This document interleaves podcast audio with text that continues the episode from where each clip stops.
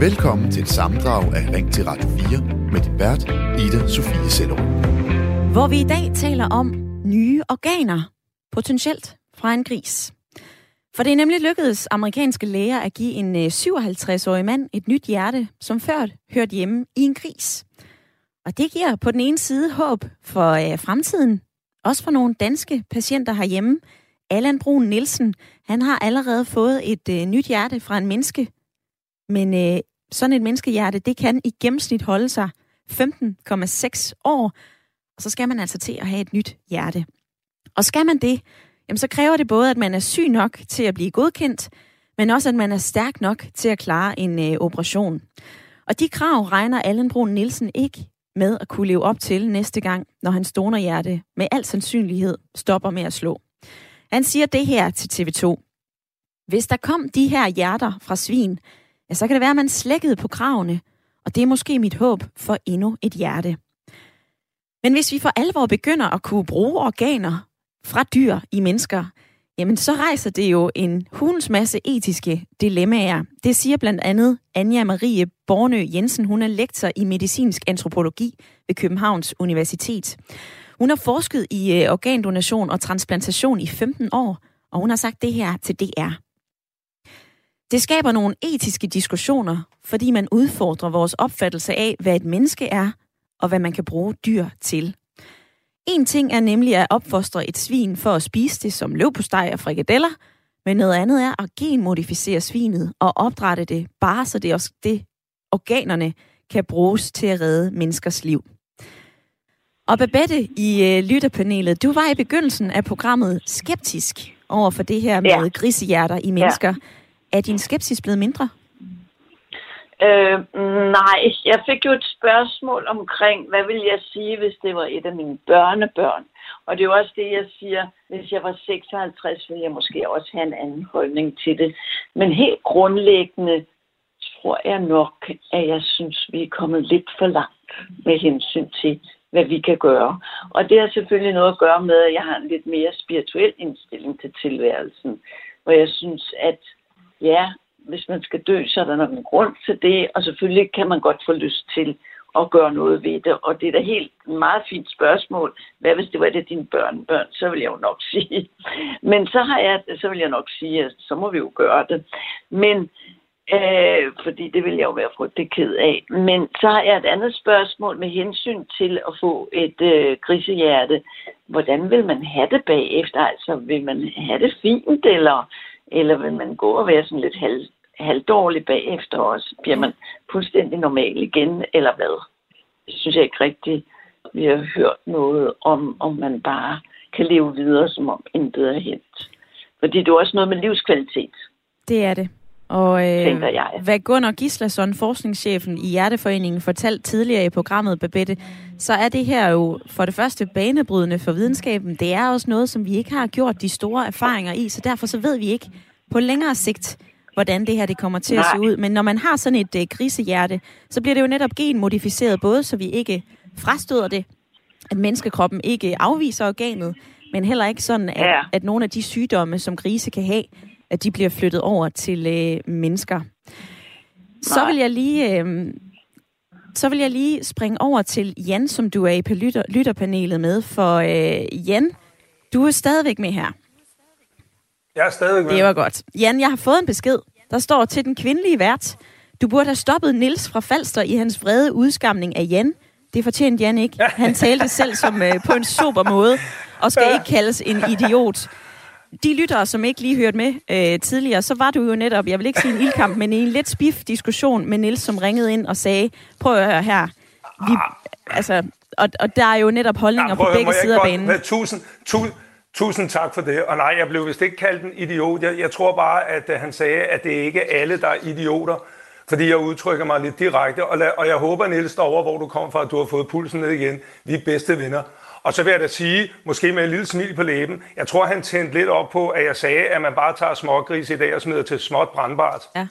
Øh, og så blev jeg så åbenbart i rette sat af Niels, som er fagmand, og sagde, der sagde, nej, de bliver smidt til destruktion. Og der skal man sgu nok være rimelig humoristisk anlagt, hvis man kan se den helt store forskel i det. Så jeg undskylder dig mange gange. Og jeg ja. håber, han har fået pulsen ned igen. Men ja, han sagde vi... bestemt ikke, at jeg var idiot. det var godt. Vi, øh, vi kan fortælle så meget, at uh, Nils han har fået pulsen ned. Ja. Vi, har, vi har talt med ham efter, at uh, han var her i radioen sammen med dig, Jan. Ja. Der er noget andet, jeg vil forholde Nå. dig til, og det er jo noget af det, som Babette hun også lige Han har vel ikke noget med hjertet, så? jeg skal lige holde snuden i sporet her, Jan. Du, øh, altså, Babette, hun siger, vi har en medicinsk udvikling, så, hvor der er så meget, der er muligt. Babette sagde, ja. kommer vi netop til at gå for langt i det her? Når vi har ja. mulighederne, Jan, for blandt andet at genmodificere ja. et hjerte fra en gris, sætte det ind i et menneske, hvorfor skal vi så ikke gøre det?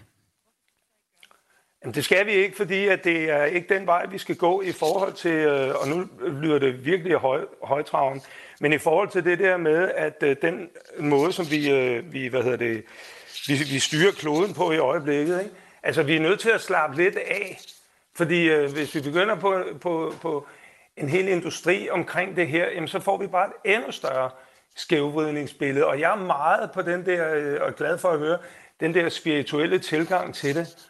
Fordi vi kan, hvad med, hvad med at øh, prøve at finde ud af, øh, netop af hensyn til resten af kloden og dyrene og, og alt sådan noget.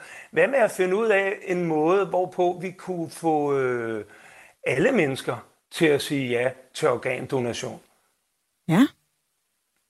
Ja. Det er jo et nyt perspektiv. Så, øh, hvad hedder det, redder? Ja, det er det jo ikke, fordi så, hvad hedder det, øh, går vi jo ind og tager, og tager vare på vores, øh, vores egne, og vi viser et, et ansvar. Uh, her siger man, nå, skide godt, vi har en gris, uh, den kan hverken sige bu eller bage, og det der argument med før, vi spiser dem jo alligevel, jamen så lad os da endelig få nogle andre ude på sidelinjen, vi kan hakke op i små stykker og bruge til, til, til, til organer, så vi kan leve længere. Det er ja. en klam måde at se verden på.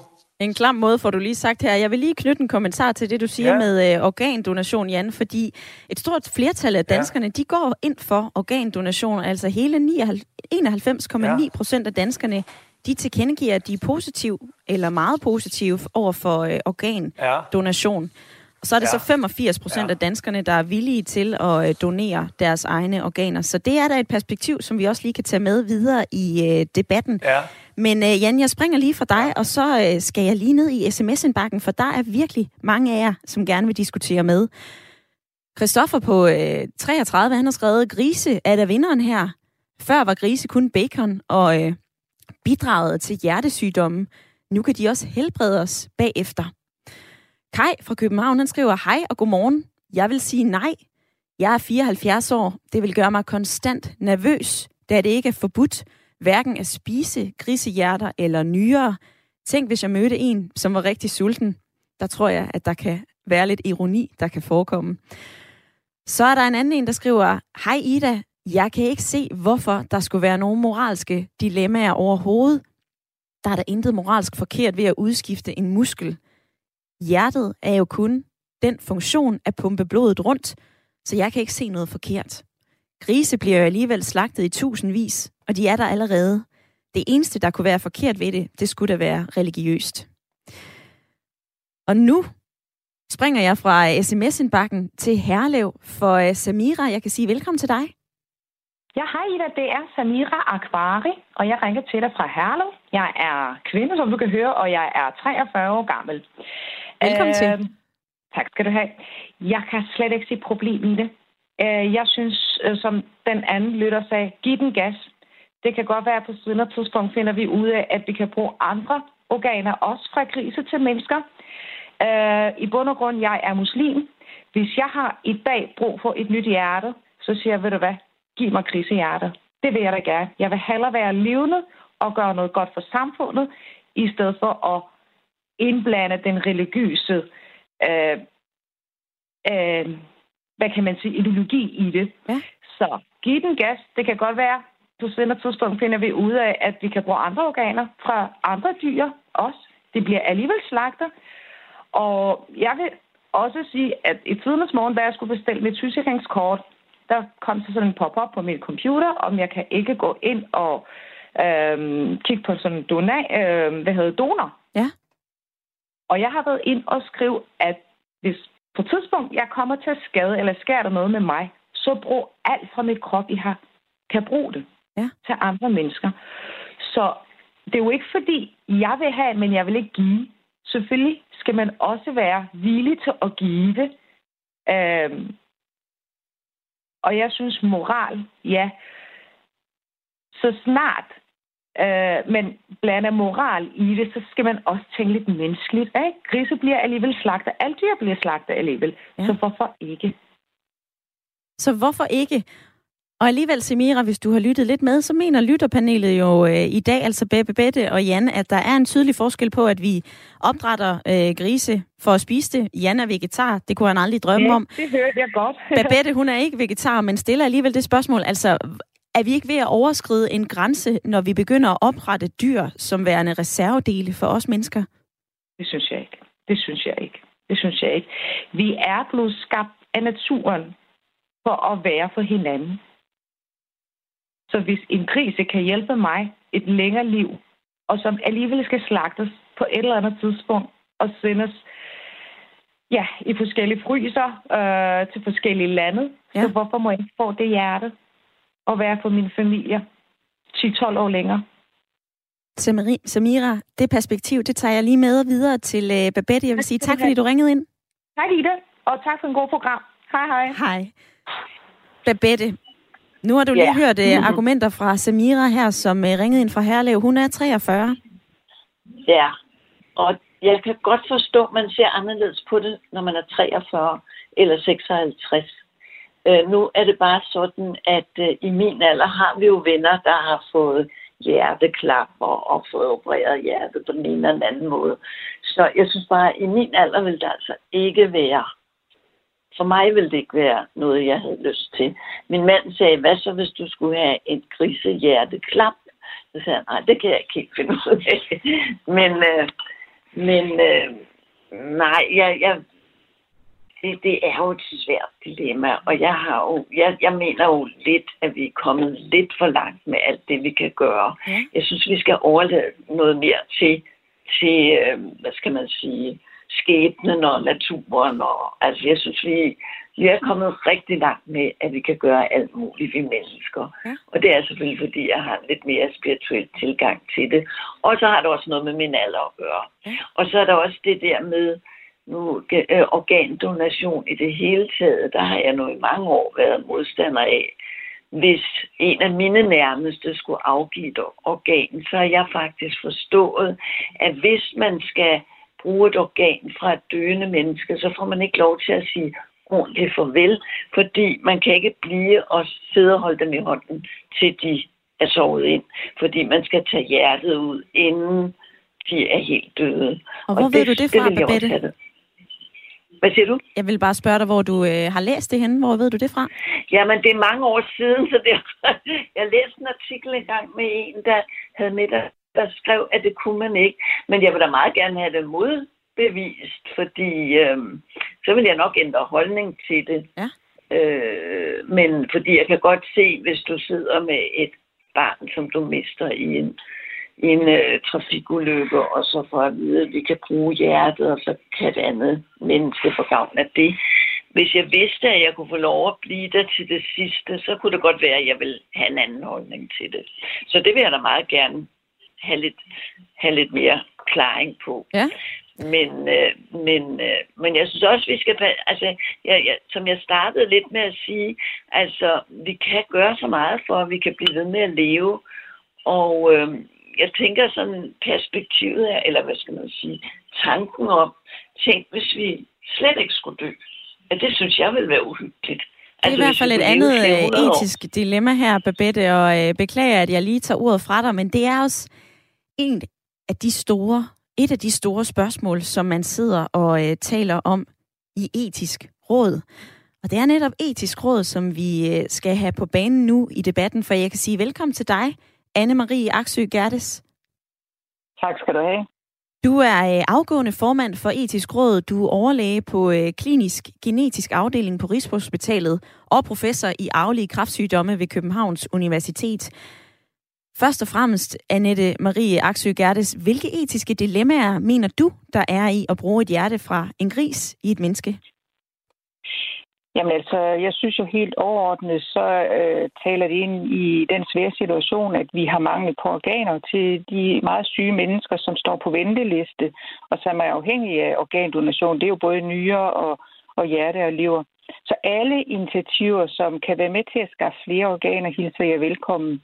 Og når man så begynder at snakke om, at det her med, at det er specifikt organer for grise, så tænker jeg, jo selvfølgelig skal der opfyldes de samme krav, som hvis det er donationer fra mennesker, altså noget med sikkerhed. Er der særlige risici og bivirkninger? Der, det skal man jo have kortlagt inden. Og så tænker jeg også, at det er vigtigt, at man som patient og som menneske øh, har selvbestemmelse, så man selvfølgelig kan sige nej tak. Vi har jo alle sammen lov til at sige nej til behandlinger. Øh, og så kan man sige, hvor detaljeret kan den proces være. Altså for eksempel, hvis man nu øh, gerne vil øh, stå på venteliste til et hjerte, men man ønsker ikke at modtage et hjerte fra et dyr, ryger man så af ventelisten, eller hvordan forholder man sig til det? Så jeg tænker, sådan nogle forhold skal selvfølgelig være afklaret forinden. Men overordnet, så synes jeg, at øh, altså det, det er jo ikke fordi, der, jeg synes ikke, der er specielt etiske dilemmaer forbundet med, når det er dyr frem for, når det er mennesker. Et af de spørgsmål, som jeg har stillet i løbet af programmet i dag, det er jo, om vi kan tillade os at avle dyr som en slags reservedele. Altså, der er flere, der har sagt, vi avler alligevel grise for at spise dem. Hvorfor skal vi ikke avle dem for at øh, åbne muligheden, at, at man kan få et donorhjerte? Der er folk, der venter. Men kan man ifølge dig tillade sig at, øh, at avle svin som en slags reservedel for et menneske? Ja, det er jo et godt spørgsmål, fordi det er jo på mange måder en glidende grænse, og som du selv siger, så tillader vi det jo allerede i dag øh, at afle dyr, både med henblik på kødproduktion, hvor vi spiser dem, men også med henblik på mælkeproduktion osv. Så, videre. så vi har jo for længst bevæget os ud over den grænse, hvor man siger, at vi ikke avler dyr hensyn til, at vi bruger øh, det øh, for menneskets øh, sundhed og så videre og liv. Men det er klart en glidende grænse også, fordi hvis, øh, det, det er jo vigtigt, at man har dyreetik også som fokus. Der er jo nogen, der vil argumentere og sige, at dyr har jo en selvstændig etisk værdi på lige fod med mennesker i naturen. Og man ønsker ikke øh, et samfund, hvor dyr de bliver et middel øh, for at opnå et eller andet for mennesker. Nej. Så man kan se det fra begge sider. Altså for 40 år siden, så var, øh, så var det jo den her operation med engelske Keith Castle. Han var den første i verden til at få et øh, nyt hjerte transplanteret fra øh, et menneske. Altså hvis vi spoler tiden 40 år tilbage, så har jeg læst mig til, at der var en enorm stor modstand dengang. Rigtig mange synes, at det var for, altså netop, det var en øh, grænse, som vi overskred ved at transplantere et menneskehjerte ind i et andet menneske. Nu står vi og taler om øh, transplantation for grisehjerter. Altså, er det bare naturligt, vi kommer til at rykke de her grænser, og det her, det er måske, ja, et bump på vejen? Ja, det tror jeg faktisk. Altså, det er jo sådan, at øh, teknologien, den nogle gange løber foran øh, den etiske debat, fordi lige pludselig så kommer der nogle teknologiske muligheder, som gør, at vi siger, hov, er det i virkeligheden en vej, vi ønsker at forfølge? Men øh, nu lytter jeg lige lidt på det, de tidligere øh, lyttere også øh, kommenterede. Det er jo det med, altså, jeg tror mange gange, vi har glemt også at forholde os til, at vi jo bruger for eksempel grisedele, både med hjerteklapper og med hornhænder, og vi har jo også lavet nyere transplantation i mange år. Nogle gange så er der sådan måske lidt speciel aura omkring det med hjertet, fordi mange føler, at det er sådan mere personligt. Men det er jo blot et organ set i mine øjne, en muskel ligesom så meget andet. Men det er klart, hvis man begynder at tale om en eller anden form for transplantation af nogle nerveceller, som kan påvirke vores øh, personlighed, så er det jo en helt anden snak. Og lige her til slut, Anne-Marie Aksø Gertes, vil du selv tage ja til et grisehjerte? Ja, det tror jeg bestemt. Altså, nu står jeg ikke i den situation, så nogle gange skal man være lidt forsigtig med at være alt for firkantet, men øh, for mig øh, vil der ikke være forskel på, øh, om det var fra et menneske eller fra et dyr. Øh, men altså, selvfølgelig skal risici være kortlagt for inden, men øh, rent etisk vil der ikke være forskel på, om det var fra et dyr eller et menneske, hvis jeg skulle modtage et hjerte. Og det var øh, de spørgsmål, som jeg havde på papiret her til dig, Anne-Marie Aksø Gertes. Tusind tak for din tid. Jamen, velbekomme. Du lytter til Radio 4, hvor vi i dag taler om øh, kæmpe varmeregninger og stramme husholdningsbudgetter. For i april der stiger varmen for godt en million husstande herhjemme. Der er i hvert fald 100.000 vis af danskere, som kommer til at frygte at gå ud til postkassen eller frygter at åbne NemID og netbank. For øh, der kan altså lande en massiv ekstra regning. De her prisstigninger, de er ikke små. Det er alt fra nogle 100 kroner til 3.000 kroner ekstra om måneden. For eksempel i Ulstrup, hvor øh, prisstigningen er på 185 procent. Og varmeregningen den stiger også i Jallerup i Nordjylland, hvor ægteparet Vivi og øh, Johannes Hove bor. Og i de 11 år, de har boet der, så har varmeregningen været stabil på 13.000 om året. Og derfor så fik de altså også noget af en forskrækkelse, da fjernvarmeværket pludselig varslede de her markante prisstigninger. For de føler ikke rigtigt, at de kan gøre noget ved det. Prøv at høre med her. Men øh, det er jo ikke sådan, at man er, siger, at det er ligegyldigt. Man, man kigger der på det. Hvor kan du så hente lidt hjem, ikke? Det betyder jo, at øh, det kan betyde enten øh, altså vores, øh, et lavere forbrug på andre områder, eller det kan betyde, at man skal tage sin opsparing for at betale det. Simpelthen, der er kun de to muligheder. For vores folkepension stiger jo ikke. Altså tilsvarende. Slet ikke. Og det her, det har parret sagt til DR.dk. Og allerede tilbage i november, der lavede Christiansborg en øh, varmepakke på 100 millioner kroner, som øh, var tiltænkt de mennesker, som har det sværest med den her varme regning. Og det kan både være kontanthjemsmodtagere eller pensionister. Men er det så nok med de her 100 millioner kroner? Det er det, som øh, partierne i dag på Christiansborg, de skal diskutere. Klima, forsyning og øh, miljøminister Dan Jørgensen har indkaldt til øh, et møde, og i dag i Ring Radio 4, så har jeg så også indkaldt jer til et slags møde, eller i hvert fald til en debat. For øh, jeg kunne godt tænke mig at høre jer. De danskere, som bliver ramt af stigende varmeregninger, de skal kigge ekstra på husholdningsbudgettet. De skal øh, bruge deres opsparing. Folkepensionen, den stiger jo ikke med de her varmeregninger. Skal vi gå ind og hjælpe over skatten? Skal du og jeg være med til at ja, finansiere, eller i hvert fald hjælpe dem, som bliver hårdest ramt af de her varmeprisstigninger.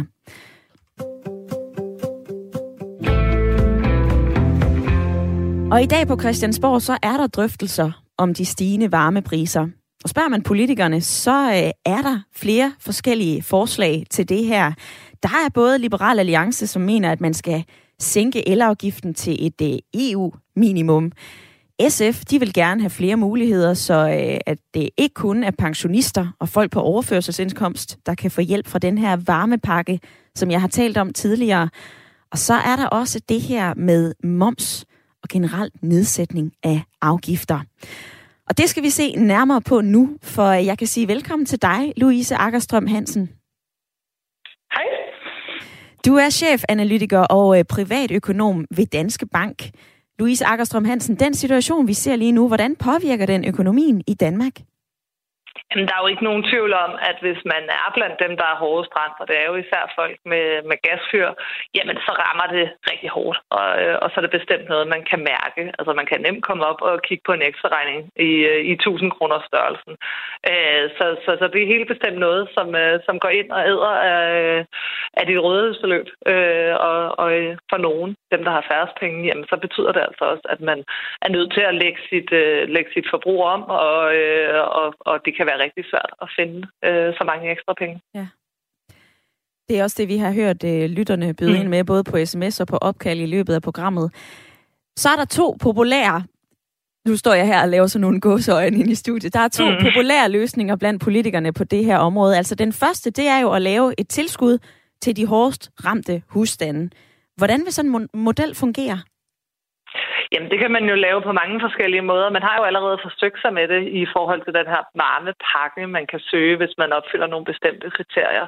Øh, og det vil jo nok også være ja, enten noget, hvor, hvor man skulle søge, eller, eller noget af den grønne tjek, man har nu, hvor man også laver og siger, at hvis du har under en vis indkomst, jamen, så kan du altså få, øh, få noget tilskud. Øh, det kunne så være, at det var målrettet folk, der blev ramt hårdest, for eksempel folk med, øh, for eksempel folk med gasfyr.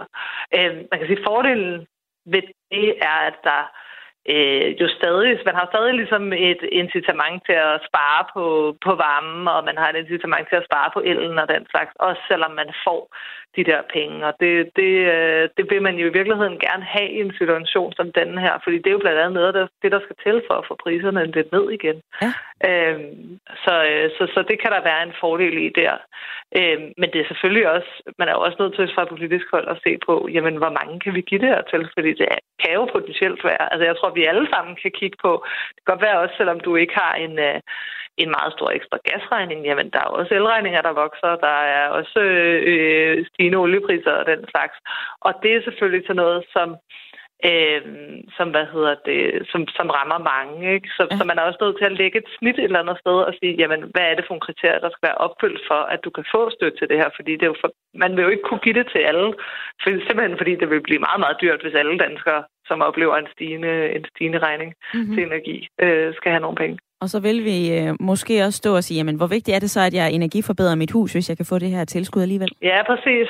Nej, nej øh, det starter så lidt... Øh, ja, du har ret, du har ret i, at at der er jo ligesom også sådan en, altså som samfund, så vil vi jo gerne have for eksempel, at flere øh, varmer op med el, altså for eksempel med varme på langt hellere, end hvis at folk har et oliefyr for eksempel, eller et gasfyr.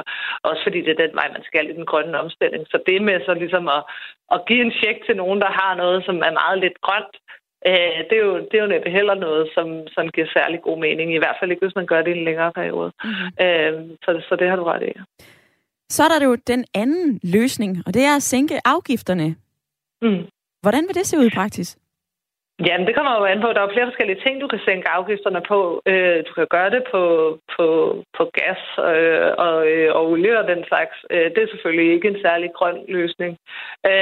Og, og så kan du også gøre det på el. Det har man i forvejen øh, i, i pipelinen øh, til, at, til at få gjort inden for de næste år, altså gradvist at sænke elafgiften, fordi man jo gerne vil have, at folk skal bruge mere el. Problemet er bare, lige nu vil man måske ikke have, at folk de gør det.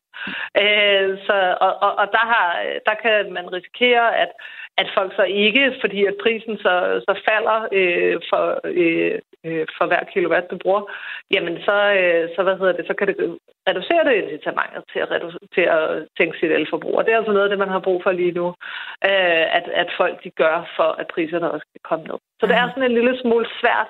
Øh, der er nogle forskellige dynamikker. Man vil jo heller ikke have, at man sænker afgiften, og så, øh, og så, så falder forbruget ikke, og så stiger, øh, og så stiger priserne bare tilsvarende, og så er man, så er man lige tilbage, hvor man startede, ikke? Øh, hvis det er, at det ikke øh, reducerer efterspørgselen. Så der er sådan lidt nogle forskellige dynamikker på spil. Øh, og, og, og der er jo også en afvejning mellem, øh, skal det være midlertidigt, skal det være permanent, det skal helst ikke være for dyrt, og man skal samtidig heller ikke øh, stikke en pind i den grønne omstilling. Øh, og det, øh, det er jo sådan lidt øh, det er svært. Uh, hej. Der er mange interesser at, øh, at se på, når vi taler om det her, Louise Akkerstrøm Hansen. Der er jo netop også det, som du tidligere har fortalt. Altså, skal man så hæve de her afgifter igen, når priserne falder? Mm. Øh, nu hørte vi Kim Benke tidligere i programmet, som sagde, prøv at høre, det ser rigtig gralt ud nu, men det her, det er altså noget, som vi øh, i løbet af nogle måneder, altså, så vil priserne falde igen. Hvis du skulle pege på noget i den her suppe af løsninger, fordele og ulemper, mm. hvordan vil man så komme mest upåvirket ud af den her situation, som vi står i lige nu? det, det, det er det er simpelthen en lille smule svært at sige, for der er jo også, det kan jo sagtens være, lad os sige, du, du vil gerne have, at folk på sigt skal over på el, jamen så, så, kan, du, så kan det give fin mening at rykke det frem. Men, øh, men der er ligesom ikke sådan... Jeg synes, jeg synes, det er en lille smule svært, for du kan også, sætte, du kan også sende en check til alle dem, der bliver ramt af det lige nu, og så gør det til et engangsbeløb. Øh, men, men så er du også nødt til ligesom at finde ud af ret specifikt, okay, men hvem er det, der bliver ramt, og hvordan er det, de bliver ramt. Og, øh, og der er altså ret stor forskel, der er en kæmpe stor forskel på, om du har gas, eller om du har fjernvarme, for eksempel. Det skal altså også identificeres. Det kan også være, at du ja, stiller det op, så du skal søge om det, fordi så kan du håbe, at det er dem, der har mest brug for det, der rent faktisk søger. Mm-hmm. Øh, men, men, men det er altså, og det kan jo så også blive lidt, byråkratisk, ikke, hvis du skal lave en ansøgning, hvor du skal bevise alle de her ting, og nogen skal processere det. Øh, så det er sådan, øh, det er lidt, det er lidt øh, jeg, jeg ved ikke, om jeg har en, altså en, en, en klar anbefaling, og det er jo i sidste ende også et politisk spørgsmål. Hvor mange penge har man lyst til at bruge på det her? Ja. Hvad er det, man i øvrigt vil? Øh, og, øh, og, og så selvfølgelig også, for, hvad forventer man af priserne? Altså, vi forventer også, at, at, at priserne kommer ned igen. Men det er altså først for alvor øh, på den anden side af den kolde sæson, og så kræver det altså, at folk de har penge nok til at komme igennem den kolde sæson. Fordi vi kigger altså på nogle ekstra regninger i 1000 kroners klassen, og det, øh, det er der mange budgetter, der ikke kan klare. Ja. Louise Akkerstrøm, nu har vi også set på øh, de her løsninger, enten med at lave et tilskud eller sænke afgifterne. Du får netop også sagt, at det er politisk. Det bliver drøftet på Christiansborg mm. i dag. Vi ved ikke, hvordan det kommer til at gå, men jeg ved så meget, at øh, jeg vil sige tak for din tid i dag. Jeg når desværre ikke mere. Nej, selv tak.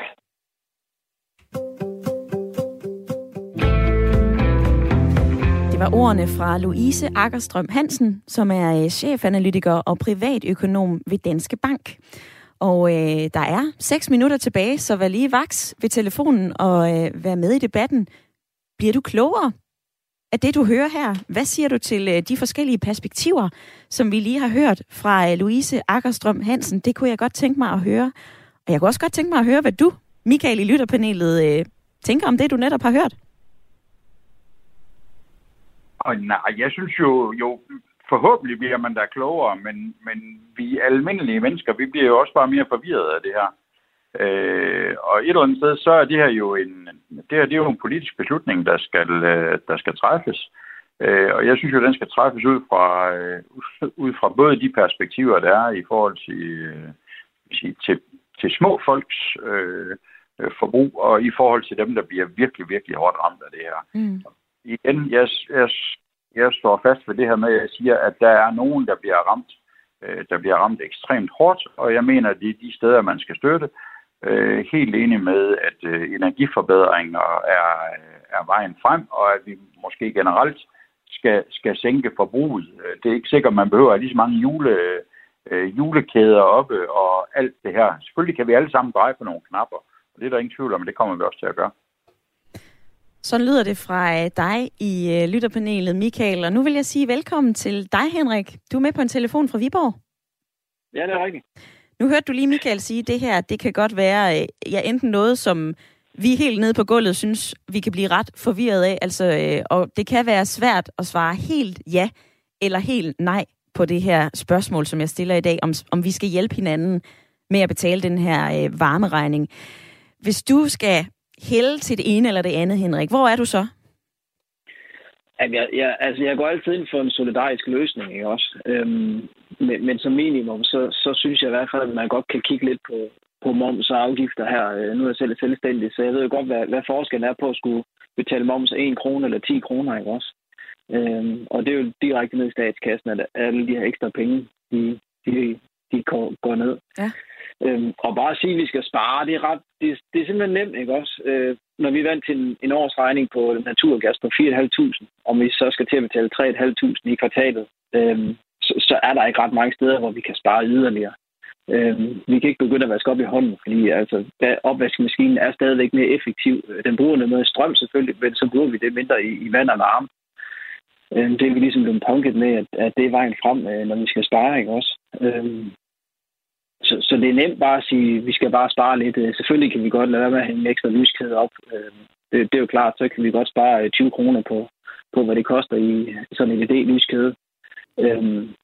Men kan det så ja. ikke være ekstra besværligt, for eksempel med at, ja, at sænke afgifterne? Altså Louise Akkerstrøm Hansen fra Danske Bank, hun kom ind på fordele og ulemper ved blandt andet at sænke afgifterne. Hun sagde, men hvad så, når priserne de falder igen?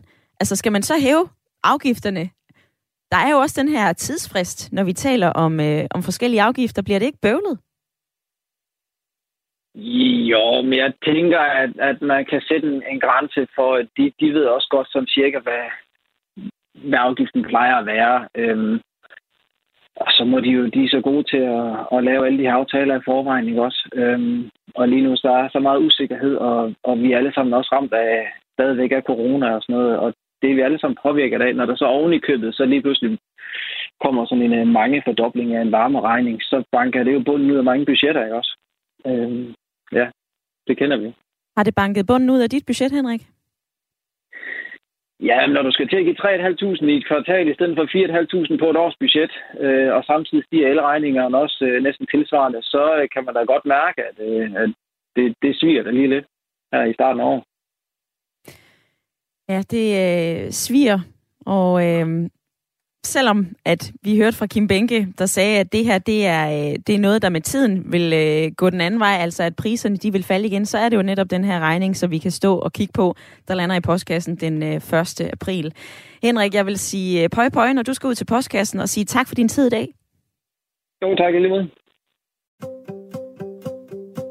Du lytter til Radio 4, hvor vi i dag debatterer, om det er okay at sige nej tak til familier med børn på restauranter, eller om det er at diskriminere og skære alle børnefamilier over en kamp. For flere spisesteder, de laver regler, børnepolitikker, og de afviser børnef- øh, børnefamilier, som gerne vil ind og øh, spise lidt mad med deres unger. For det kan godt være, at det larmer, og det støjer, og det er til gene for andre i øh, restauranten.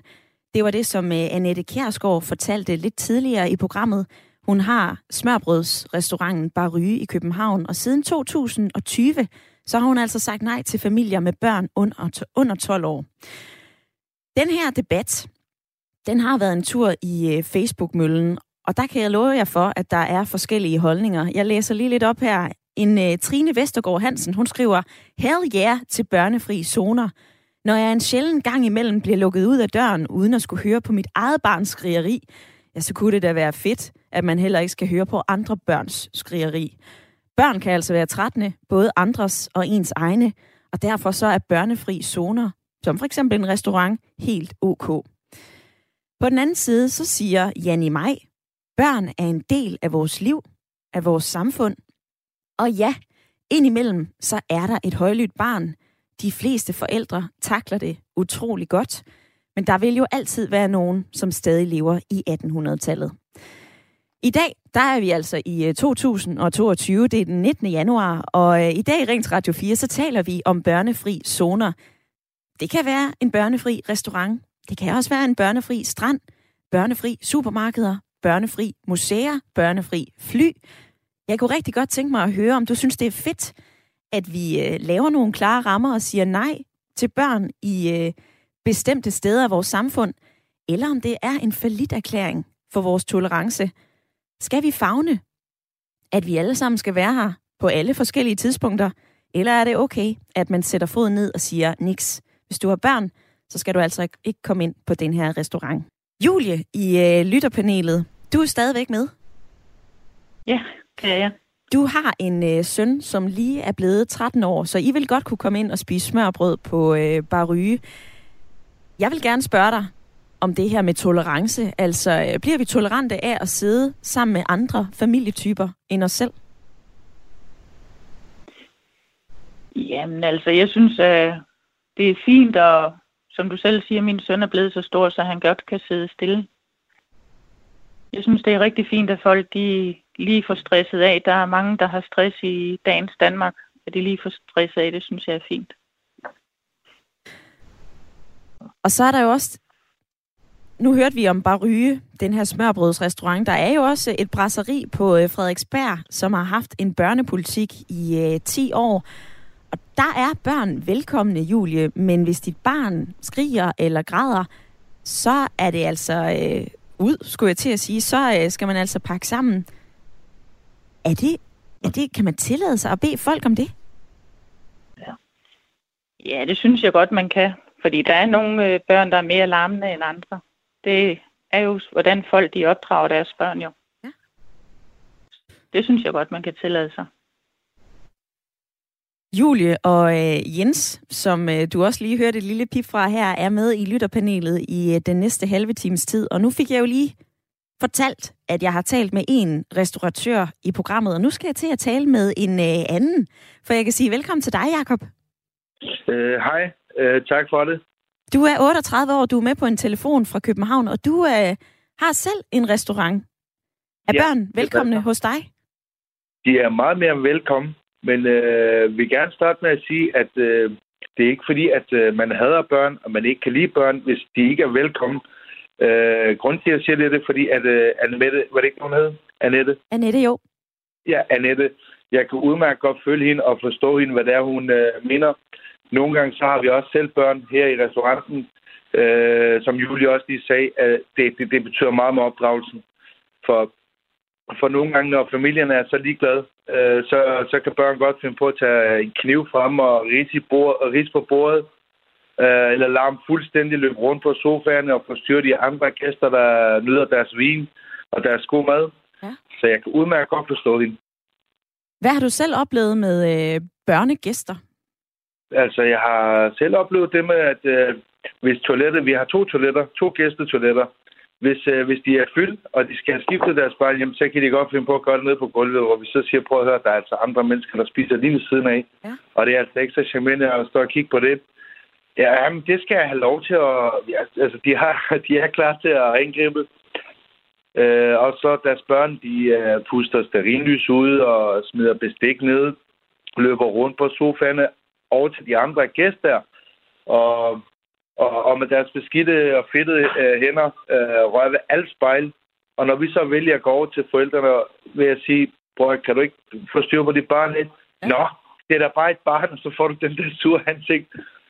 Så, så jeg kan udmærket godt forstå, Annette, hvad det er, hun prøver på at ramme. Ja.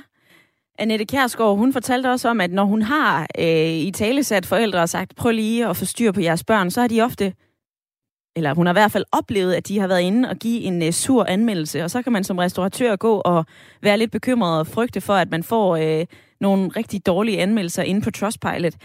Altså, uh, Jakob, hvor skal vi lægge snittet? For ja, der er jo nogle forældre og nogle børn, som måske er mere eller mindre uopdragende. Det er jo subjektivt, det her. Der er jo også nogen, som synes, det er fedt, at deres børn er opdraget i sådan en fri form. Så er der ja. jo også det argument om, jamen, vi, vi skal vel have plads til hinanden. Vi skal vel ja. også kunne rumme det. Hvor ligger du det snit?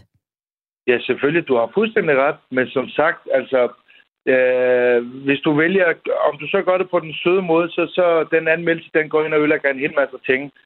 Øh, de andre, der læser den anmeldelse, de, de, de ser jo ikke, øh, eller de ved ikke, hvad du har oplevet øh, med de kunder, med de gæster. Jeg ved ikke.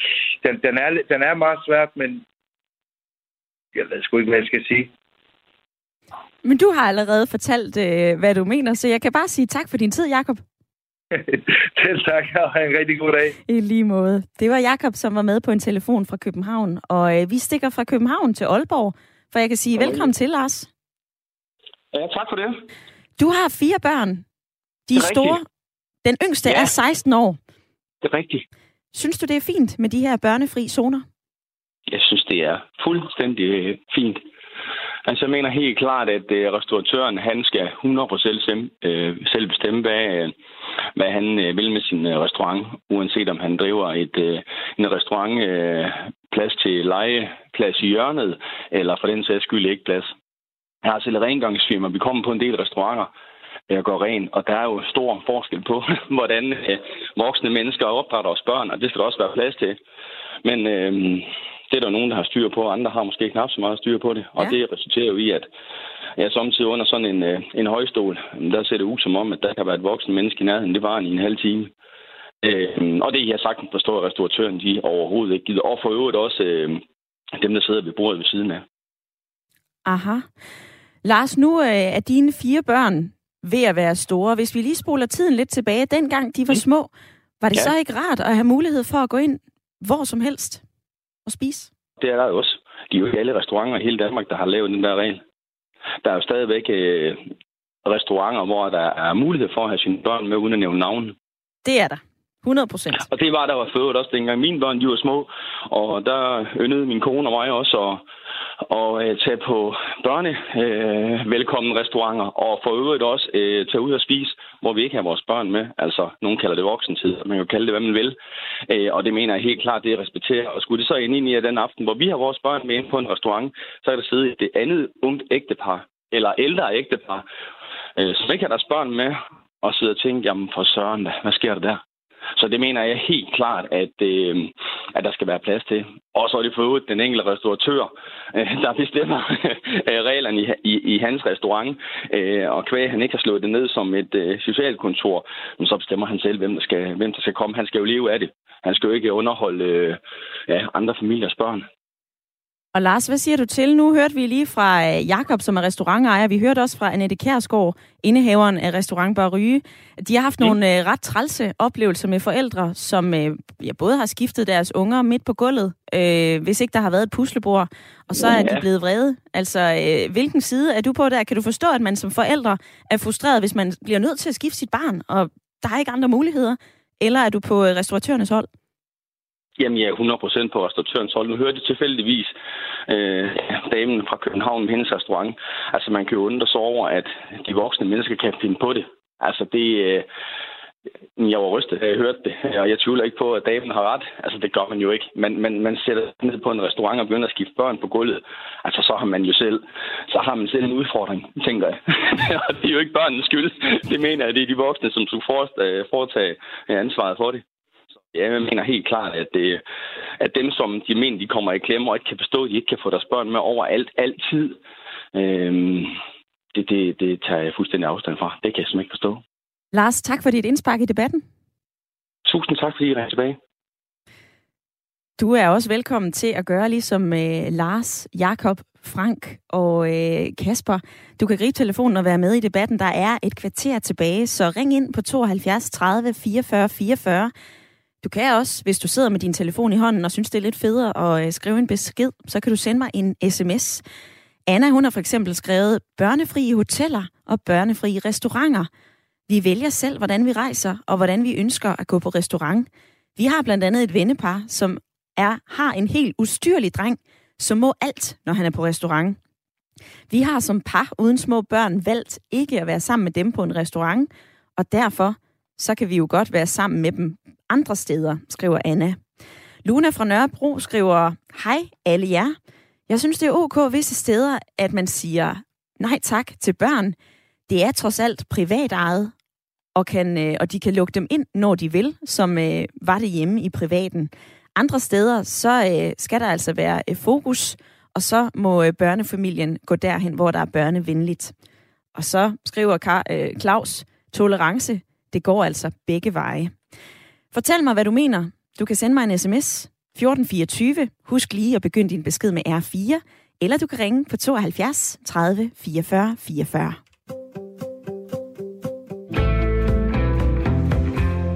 Og det her, det har været en debat, som øh, har været op og vende flere gange før, både i medierne og på sociale medier. Og tidligere så har livsstilsekspert Henrik Byager fortalt, at øh, han tror, vi kommer til at se flere restauranter med børn forbudt, i takt med, at vores øh, spise-ude-kultur, den ændrer sig, så vi oftere vi tager børnene med ud og spise. Og den her udvikling med flere børnefri restauranter, det synes du er en øh, skam. Lola Jensen, velkommen til. Ja, tak skal du have. Ja, det synes jeg. Du er selvstændig øh, familievejleder. Der er mange, der kender dig fra, øh, at du toner frem på skærmen i øh, Godmorgen eller Godaften Danmark, og nu er du også gæst her i Ring Radio 4. Lola Jensen, hvorfor er det godt, at børn kommer med ud og spiser på en restaurant? Jamen det, der er blevet udfordringen i dag, det er jo, at de børn, der kommer med, de kommer ikke på den restaurant, som er egnet for dem. Og Ellers er den anden ting, at de kommer der uden at være blevet øvet i det. Så det, det handler om, er jo, at vi måske lige slår en, en streg i sandet og siger, nu kigger vi lige på vores egen børneflok, på vores egen matrikel, og så finder vi ud af, hvilken type restaurant, hvordan skal vi indrette, sådan så vi også tager hensyn til andre, men at vi stadigvæk har en chance for at øve vores børn. Fordi hvis det begynder at blive forbudt for børn, er det så 12 plus, man kan komme med, og så har man jo ikke en chance for lige så stille at øve sig i det der, blive sådan en rigtig gourmetører, der kan lide at sidde og kigge på menukort. Det kan jeg i hvert fald huske fra mine tre voksne børn, især vores mellemste. Han elskede at læne sig tilbage i 10 år gammel og så se, hvad han skulle have til forret, ikke? hovedret og dessert. Og den dannelse og den øvelse, den går børnene jo glip af. Jeg har så stor forståelse. Jeg synes simpelthen, at restauranterne de har så meget ret til at sige, nu kan vi ikke mere, hvis ikke forældrene indretter sig på. Det her, den her restaurant, der kan jeg komme, for der er et puslebord, og det er sådan, at der er et børne i området, altså nogle af de der steder, hvor man går ind og tænker, jamen McDonald's og så videre, de er jo så egnet til det, kan man sige, ikke? Ja. Jamen den slags mad gider vi ikke spise. Nej, men du må vente med at spise gourmet mad med fem retter, hvor man skal sidde længe, og hvor en del af oplevelsen af æstetikken og rummet og hyggen og stillheden for andre mennesker også, så bygger man lige så stille op. Og så kan børn det, når de 8, 9, 10, 11, 12 på forskellige tid, hvis de har haft chance for at øve sig. Det får de jo ikke, hvis vi lukker restauranterne for børn. Mm-hmm. Den her dannelsesproces, Lothar Jensen, som du lige får fortalt, altså at man jo bliver god til noget, man øver sig på, og hvis ikke man øver sig på at være med ud og spise på en lidt finere restaurant, så lærer man det ikke. Altså holder, holder den? Kan man ikke lære at spise pænt derhjemme? Men det er et, øh, det, er det der med, når man sådan sidder derhjemme, altså jeg ved ikke lige øh, med børneflokken, jeg kan i hvert fald ikke huske, at vi sådan sagde til vores, jo, det havde, vi havde jo de der aftener, hvor vi skulle fejre noget særligt og så videre en gang imellem, hvor der var pænt tøj og servietter, du og så videre. Alt det, der hører til, ikke? og man sad sådan lidt, øh, sådan der ventede på maden og menukort og så videre. Det kan man jo godt lave sjove øvelser med derhjemme. Det er faktisk en ret god idé at øve på den måde. Men der er bare noget særligt i. Der er noget særligt i at komme i teateret der er noget særligt i at gå på biblioteket, hvor man skal være stille over for andre mennesker. Du har bøger derhjemme, men når du er ude, så øver du. Du øver dig i en kirke. Du øver dig i alle de offentlige rum, og der hører restauranten, altså simpelthen flyet, hotellet, det hører med. Man går på et hotel, man går på en hotelgang, og det øver man lige så stille, sådan så at de andre også kan være der. Det er god øvelse, det er ret god øvelse. Folkeskolen får glæde af de her ting. Altså samværet med hinanden. Vi får glæde af, at vi kan de her fællesdannelser, at vi ikke bare giver vores børn lov til. Her er jeg, jeg har betalt for det. De skal have friheden til at opføre sig, sådan som jeg nu synes, og det er bare helt frit. Det mm-hmm. kan mhm. bare ikke gå. Det her... Du skal du skal have lov at amme dit barn, øh, når du er på en restaurant. Men du skal jo ikke sidde og hive dit bryst frem i det fri, sådan så at alle øh, øh hele vejen rundt øh, skal være med til at amme barnet. Øh, du går bare hen diskret og sætter dig, eller finder en måde at gøre det på, sådan så du lige så stille på en restaurant, hvor det passer sig, hvor der er en pusleplads ude på, på, på toilettet, så du kan skifte et barn. Alle de ting skal være på plads. Du får det også lige nævnt her, altså restauratørerne, de er jo øh, i deres frie ret til at indrette den slags restaurant, som de gerne vil have. Altså, hvad tror du, restauratørerne vil kunne få ud af, hvis, hvis man netop sagde, okay, alle børn er velkomne? Men alle børn er jo velkomne, hvis at de her rest- stakkels restauratører har tillid til, at, øh, at forældre hjemmefra gør det rette valg i forhold til den børneflok, de skal have med i byen. Ikke? Sådan så, at du tænker, jeg skal ud og holde min, min, øh, min, øh, med til min mors øh, øh et eller andet 70-års fødselsdag, som holdes på den her restaurant. Og hun har selvfølgelig fundet en restaurant, hvor der er sådan et tilstødende lokale, hvor man er en del af restauranten, men man sidder alligevel lidt for sig selv. Og hvad har jeg så taget med til min fireårige og syvårige, som skal klare at sidde nogenlunde fornuftigt i, i, i under tre retter, når fødselsdagen skal fejres ude. Jamen, det er tegnesager, det er noget puslespil, det er nogle ting. Det er helst ikke et, øh, et, øh, et, et, en tablet, fordi så kan de jo lige så godt lade være med at være med. Det er jo det, jeg ser mere og mere. Så får det sådan en foran selv de store børn den sidder du med, fordi så er du parkeret her. Men det er der jo heller ingen øvelse i. Så det er langsom, god øvelse, og så får de lært det. Og man, man fryder sig, når man ser sådan en børneflok, der, der er i god øvelse og laver nogle små fejl og får væltet et vandglas. Alt det hører med, og man kigger sådan, åh, oh, det var bare lige mit barn, der gjorde det, ikke? Mm. Men det hører med, når man har børn med. Men, øh, men at løbe rundt og have frihed og pusle på dem på gulvet og, og, og stille sig lige midt i det hele arme og sådan, altså der, der skal bare lige være en, en, en, øh, en, en diskretion og en, og en hjælp til omgivelserne og en hjælp til den stakkels restauratør, så han siger ja tak til børn i fremtiden. Lola Jensen her til sidst. Hvad er dine bedste råd til øh, familier, som gerne vil have deres børn med ud at spise, for at det bliver så rart for øh, alle parter, altså både forældrene, for børnene og ikke mindst dem omkring dem?